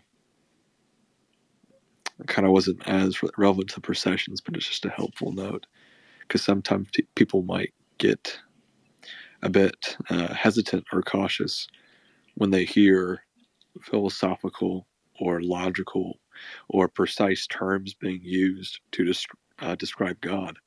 Um, and the truth is that we ought to be doing that, you know. Uh, I mean, shoot, you know, even just an articulation of the Trinity itself does just that, even in like a really basic way. So we need to we need to dispel the stigma of using reason. I, I agree. I think one of the verses that they use, right, is to not to use vain vain philosophies. Um, would you want to like go into that, like just for if anybody's thinking that, like down in the audience? Yeah, yeah, I can discuss that. I actually have that in my mind. So people are going to say, well, don't be carried away by philosophy. Yeah, that's what Paul says. Uh, the truth is that Paul does not condemn philosophy. Paul condemns the vain and deceitful use of philosophy in Colossians chapter 2, verse 8.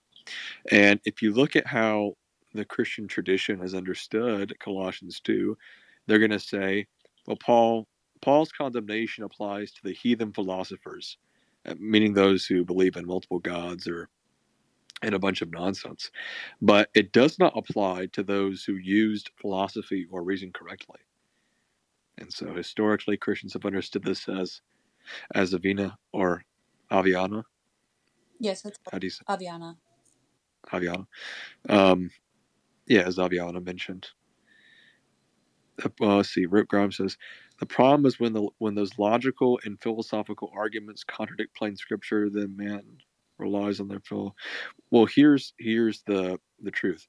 True philosophy and true logic will never contradict scripture. It's impossible. The, the correct and right use of philosophy or logic will never contradict scripture. It is impossible because logic uh, in its most basic sense is just the relationship between propositions.